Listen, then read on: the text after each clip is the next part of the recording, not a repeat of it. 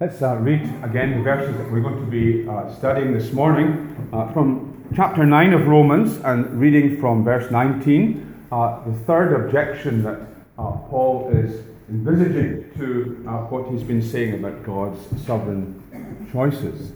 One of you will say to me, then, why does God still blame us for who resists his will?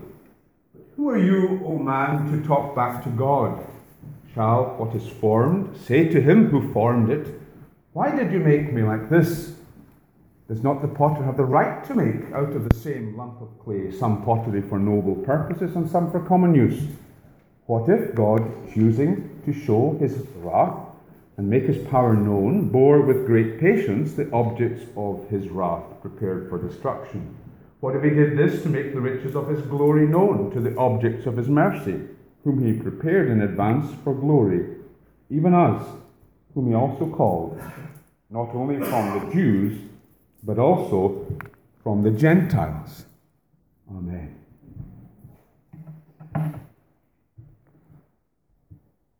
Alexa is a voice activated virtual assistant uh, developed by Amazon, and it will answer uh, virtually all your questions. It will tell you uh, what the weather's going to be like tomorrow. Uh, it will tell you what the football scores are, how the stocks and shares are going. It will play your music. It'll turn on your appliances. It'll order food for you from your favorite restaurants. And amazingly, it will even store up your past choices on the cloud and it will profile you so that it can anticipate what your likes are.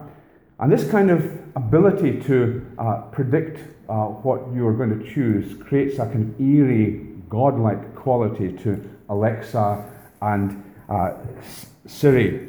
Uh, Alexa wants to make your world nice for you.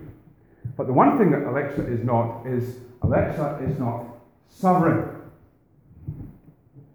Uh, she's not free to do what she chooses. And indeed, uh, there are some people, some folks who uh, look at these things always through a, a feminist uh, prism see that uh, she, by having a female voice, is uh, stereotyping uh, females as being those who always serve and do one's bidding. And so there's a move to have Alexa changed to a male voice.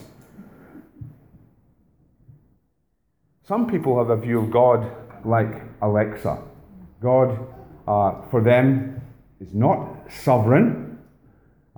God is there to make your life smoother, make it happier, and God can be adjusted uh, to suit your tastes and preferences.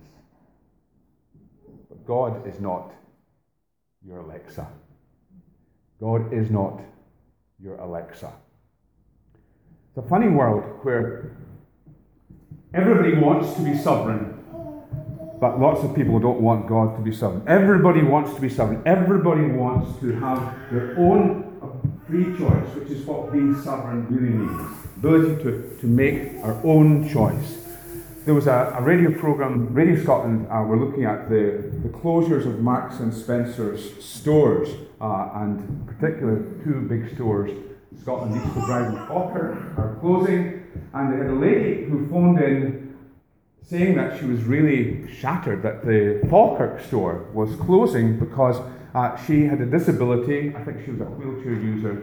She found the Marks and Spencer staff really helpful for taking her around and then enabling her uh, to make her own choices. And she said, if they close down, then I'm going to have to resort to sending my husband out to buy what I want. And I know that if what I say isn't on offer, he will buy what he wants. And that's not the same. I want to be able to make my own choice.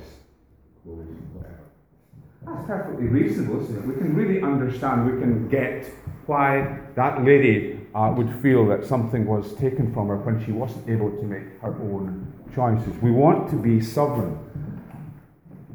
Uh, yesterday, of course, the, there was the big election in Ireland, and uh, pretty much a landslide victory for those who want to liberalise laws on abortion. And in the debate, uh, the, the, the side of those who want to repeal the uh, statute that limits or, or prohibits abortion in Ireland, at the heart of the debate was the idea of a woman's sovereignty, a woman's right to choose.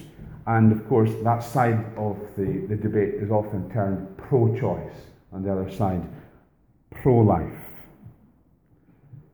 Everybody wants to rule their own private world, everybody wants to be sovereign.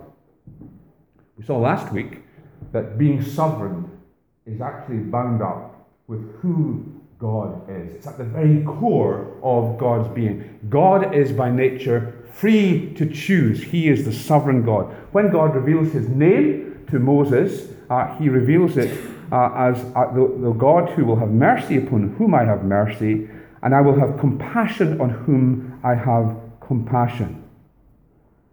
Uh, and yet, for uh, many people, uh, believers as well as unbelievers, there's a resistance to letting God be God. Uh, there's a strange human irony, a strange irony in which human sovereignty is acknowledged, but divine sovereignty is resented and repeatedly challenged. And this morning, God's word asserts most vigorously that God has his sovereign rights. God is free to choose. He is not your Alexa. God is a sovereign God.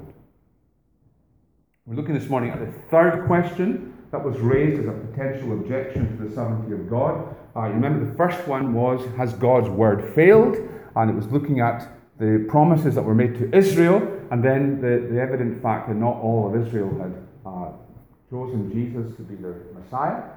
And Paul answers that by saying that the promises are made to a remnant, not to the whole of physical Israel. And then the second question was Is God unjust? And Paul pointed out that uh, what's at stake here is not justice, but God's freedom to show mercy. And mercy, as we were saying to the children, is when we don't get what we deserve. God in uh, his compassion overlooks our sin. And we come to the third and final question then why does God still blame us for who resists his will? The message of the verses can be summed up in this way God, God's sovereignty means his right to deal with creatures in such a way as to demonstrate his glory in both his mercy and his justice. I want us to look, first of all, at the, the force of the objections to uh, God's sovereignty, and then look at Paul's response, which uh, is secondly, that God has all the rights when it comes with his dealings with us.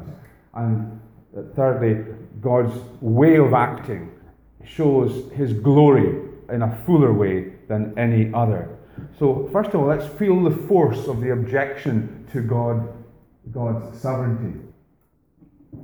And Paul is dealing with the person, essentially, then and today, who can't see how our freedom as human beings uh, is compatible with God's sovereignty. Uh, this person uh, is very much aware of the fact that we make free choices and can't see that God choosing can be compatible, can square up with the, the, the, very real sense that I make free choices from, from day to day. And therefore, if I've got to choose, I'm going to choose my own freedom uh, to, to choose, my own sovereignty, even if that means rejecting large parts of the Bible, including much of Jesus' teaching. Paul's objecting, objector is basically saying, You've just said that ultimately the difference between Moses and Pharaoh was the choice of God. Well, let me ask you this How can God condemn Pharaoh? How can God condemn anybody since you've just asserted that it all boils down to the choice of God?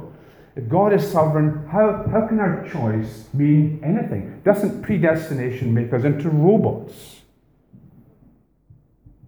Not only that, how could Paul speak of hardening God hardening uh, Pharaoh's heart. How can God blame us if he hardens us? And it's that question that Paul is going to tackle in the passage. Doesn't God's predestinating obliterate free will? Doesn't it mean that we uh, that it's unreasonable to be blamed for what we cannot resist? So you see how this is going. Uh, the, in the first two questions, Paul objections, Paul has vindicated God's justice. And he's shown that God is entitled to show mercy.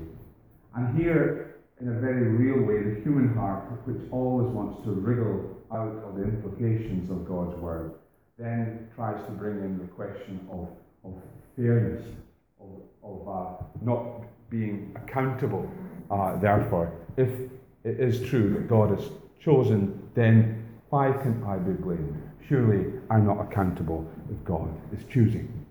Okay, let's look at the response that Paul makes uh, to the objections that uh, it's unjust and that therefore I can't be blamed, can't be held accountable if God chooses.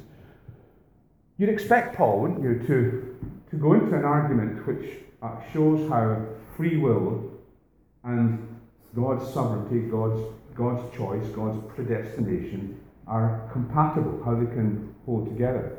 And it's interesting that he doesn't do that. There would be a place for doing that. And you know, lots of, of uh, Reformed theologians have done that. They've showed how uh, the two are compatible, that our choices are real. We make real choices, and yet we have a God who ordains whatsoever comes to pass. And we may not understand how the, the two aspects mesh together, but in the wisdom of God, they do, and we, we accept it by faith. But Paul doesn't look into that. He doesn't take us down that route. But he addresses an issue that's lying underneath the objection. And that's the resistance of sinful men and women to letting God be God. See, smuggled into this objection, it's not fair for God to blame us, is uh, an undermining of the character of God. At root is a stubborn resentment against God's freedom to choose as He wills. At root is the popular kind of outrage against God. Uh, I can't believe in a God who would send anyone to hell. You hear that people speak in these ways. And it's not just a common response, it's a telling response. Because if you can't believe in a God who would send anyone to hell, then the question is what kind of God do you believe in? Because if you don't believe in the God who's revealed in the Bible, you've made up a God in your own imagination, and essentially you're committing idolatry. You're worshipping a God other than the God who is revealed in the Bible. And in the end, it boils down to the question what kind of God? Is the God that uh, you say you believe in, is he a, the true God or is he a manufactured God? Is he a true God or is he a kind of divine Alexa? Someone who can do your bidding, someone who can be fine tuned according to your taste and preference.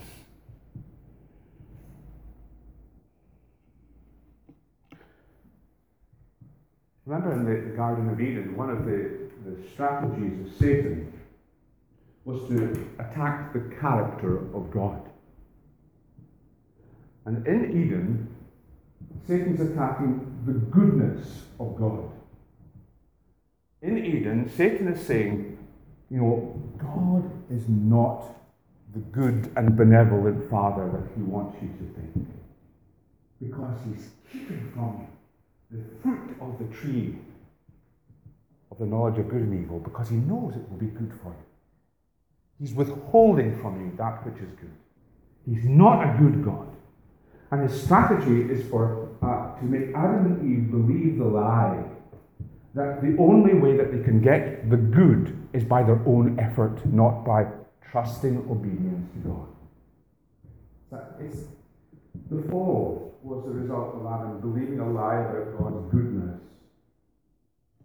And here we have an attack on another aspect of God's character, his sovereignty. You see, behind the idea that this is all unjust and that we can't be blamed for God uh, because God has, uh, has predestined us in this way, uh, behind that is the implication that God is creating evil. God is creating evil. The objector is suggesting or implying that God has created men to be sinners, that he wills their evil choices in order that they might be sent to hell. And you can see how that is such a distortion. God doesn't look down on a bunch of good, decent people and, in his choosing, decide that he'll make some of this bunch of people sinful so that he can send them to hell and he'll make this other bunch have faith so that he can save them. But that's what the objectors are implying by saying that they're helpless. That is a, a cruel distortion of the character of God. God does not create some people simply to condemn them to hell. And that's what's behind this full, false outrage that you hear from many people. What kind of God, they say, creates people with the intention of sending them to hell and overrules their wills in order that they might show that he might show his glory in eternal punishment. That's a gross caricature of the reality. So what is going on? It's important here to use words correctly. You know, sometimes people are cavalier about words or impatient with, with biblical words, but words are important, definitions are important. And when we talk about God's sovereign acts towards the elect on the one side and the non elect on the other, uh, some people use the term double predestination. And you'll be encouraged, I hope, to know that we're not going to use that term because it's not a very helpful term, double predestination. Because what double predestination implies is that God is dealing in one way with the elect and predestinating them to glory, and his way with those who aren't his elect is just the equal and opposite of that. In maths, it's the mirror image of the way he deals with his elect. But it's not. The way that God deals with those he's ordaining to heaven and those who will be in hell is quite different. When God predestines, he looks down on a fallen humanity. God looks down on men and women in their sin. And regarding his elect people, he supernaturally intervenes in their lives through the new birth. So, where there was no spiritual life, God grants life. Uh, he gives sight to the blind. Uh, he grants faith to his elect, that they might believe in Jesus as he's offered in the gospel. Uh, he enables repentance, he sanctifies by his Spirit, and eventually he will glorify us. But with others, it's different. God simply passes over, chooses not to save. And the difference is this with, with those that God is predestining to glory. It is all of God, not of their works. God is the active agent. He has brought about the new birth. He has given the gift of faith. Uh, he works sanctification. But with others, they are the active agent. They do earn their destiny because it is the wages of sin that is death. You see that important difference? How important it is to see that one is not just the equal and opposite of the other. So sometimes we use the term reprobation of God's passing over. God passes over sinners and says, Well, have your way. Continue in your sinful choices.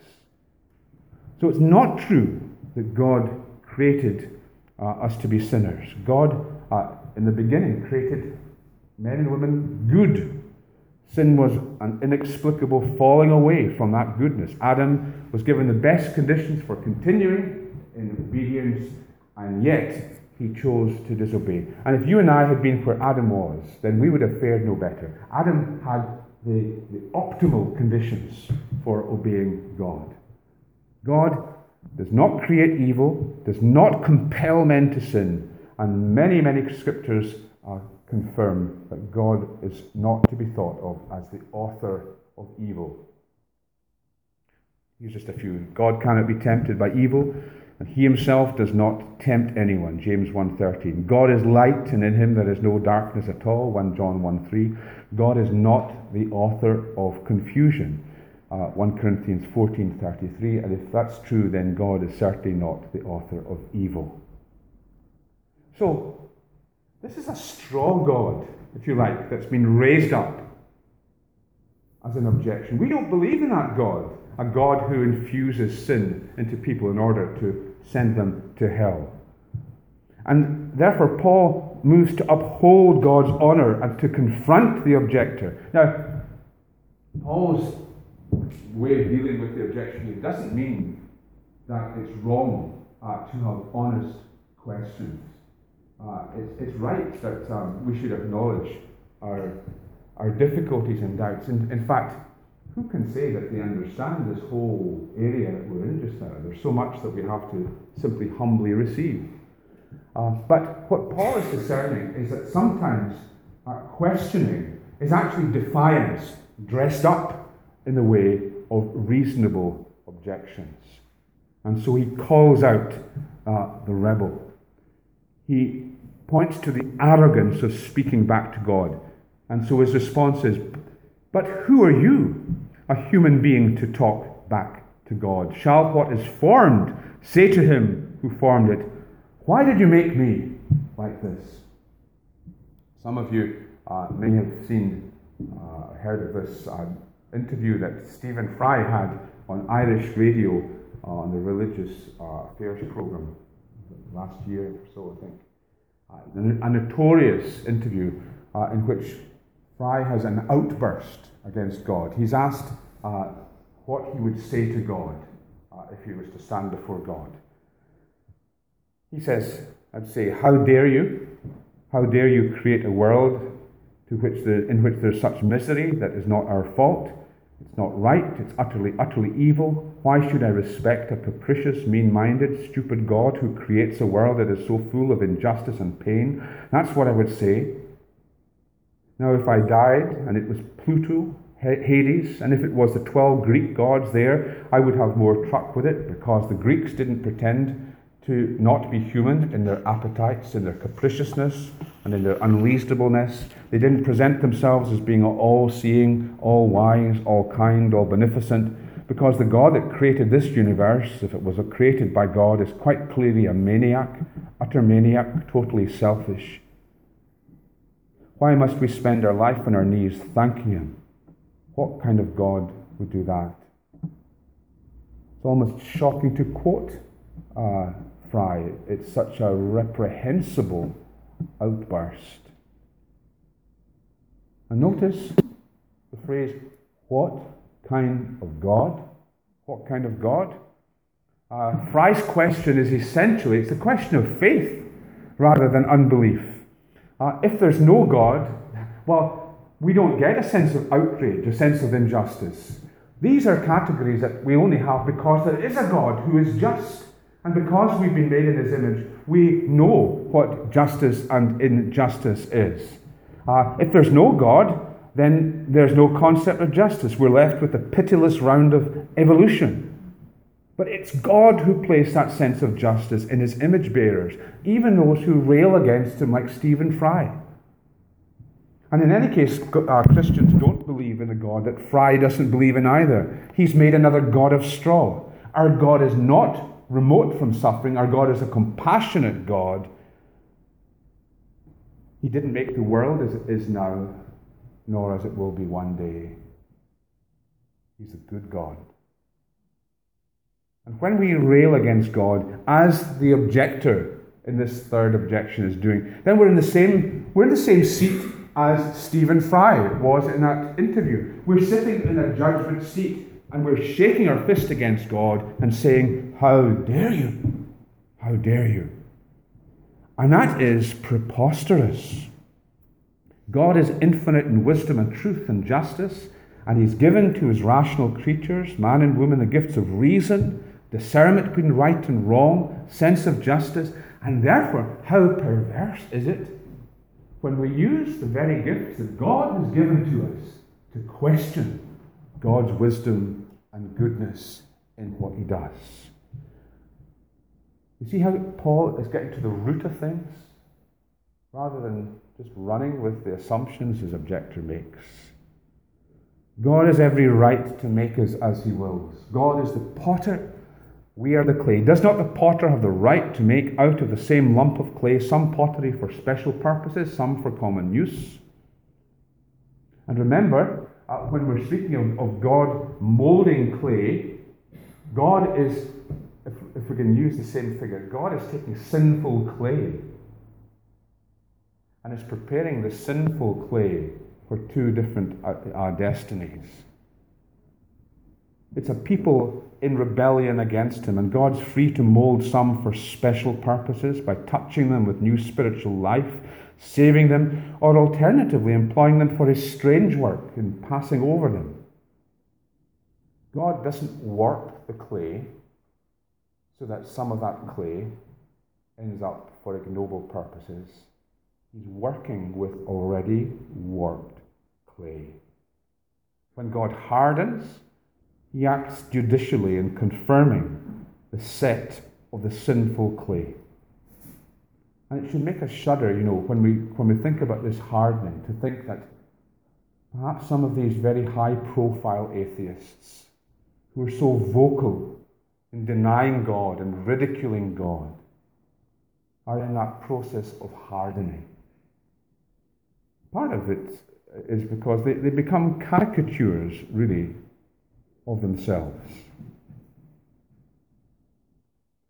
The picture of, of the, the, the potter and the clay was a common one uh, in biblical times. And even today, you can go into craft shops in Scotland and you can see uh, the, the, the, potter uh, working in the workshop and uh, see the way that the, the clay is spun and shaped one of the most famous passages in the Old Testament is Jeremiah, uh, where the prophet is set, sent to go down to the potter's house to watch the way the potter is working with the clay. And then, after he's seen how the potter starts and then begins all over again, uh, God gives the application. God is free to uproot or to plant nations, even Judah according to his choice because he's the sovereign potter. Isaiah uses the, the picture uh, in the way that Paul uses it. He says, You turn things upside down as if the potter were thought to be like the clay. Shall what is formed say to him who formed it, He didn't make me? Can the pot say of the potter, He knows nothing? Essentially, Paul's saying all the rights are on God's side. He has the right to choose, and his choices are true and just and holy because that is his character.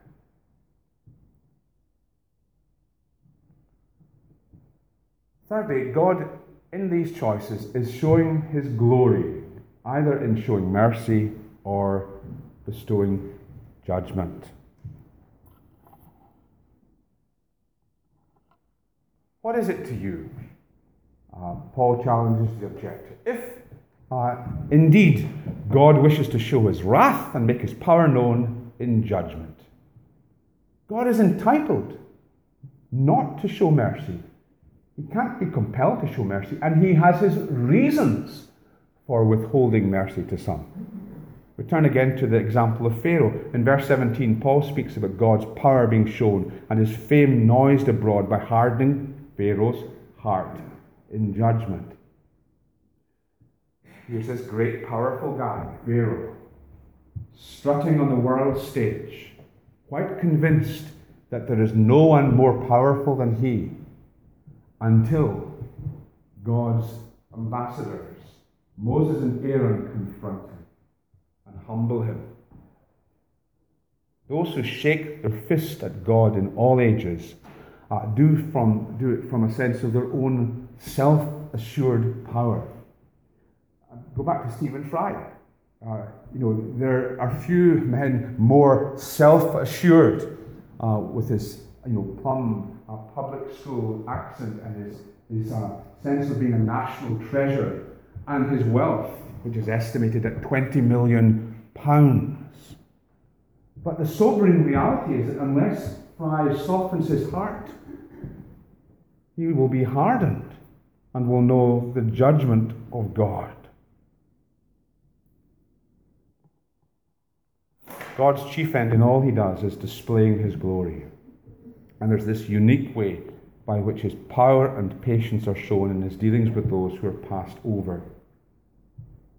God is able to use even uh, the the most utter wickedness of men to fulfill his purposes. Think of the cross. The cross is always the great example. The cross is the greatest good that has ever been wrought. And yet, uh, in its uh, coming together, it came together by the wicked choices of sinners. Peter at Pentecost declares, This man, Jesus, was handed over to you by God's deliberate plan and foreknowledge and you, with the help of wicked men, put him to death by nailing him to the cross. Think how patiently Jesus dealt with Judas, knowing all along that Judas was reprobate, that Judas was conspiring against him. In the end, the tragedy that was Judas serves to display the power and the wisdom of God in the cross. And in a solemn way, the fact that God's judgment's a reality, that people will be judged, it's not just a technical possibility. That is what makes the riches of his glory known to the objects of his mercy, whom he prepared in advance for his glory. Verse 24. Uh, when jewelers are wanting to display uh, the, the brightness, the luster of diamonds, uh, they don't put them against uh, a white background, it's a black background, a dark velvet background the riches of God's mercy to us is shown supremely against the dark background of judgment against sin. And the solemn doctrine that we're looking at should cause us to gasp in amazement. Why me? I deserve to be passed over. If we know our hearts, we'll confess that. My callous disregard of God my worship of self, slighting of God's majesty, withholding of obedience. A thousand falls and sins made me worthy of God's judgment, of his passing over me when he bestows mercy on others. And yet he came to me. He showed me mercy. He assured me, Your sins are forgiven. How amazing.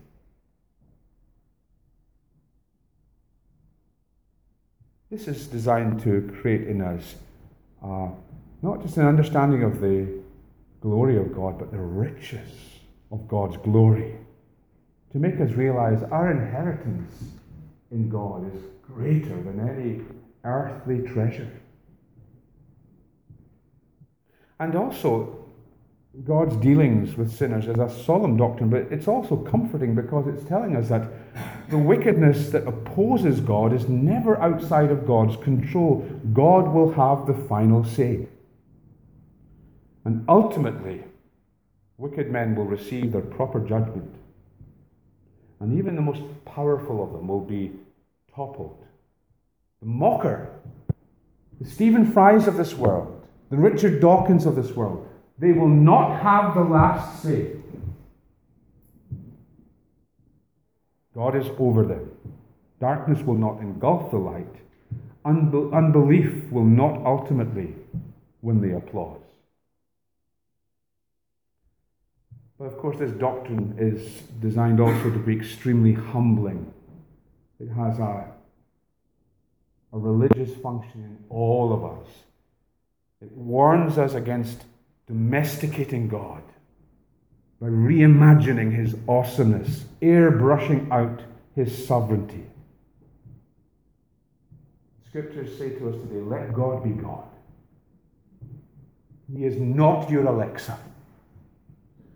He is the awesome, undomesticated, sovereign God.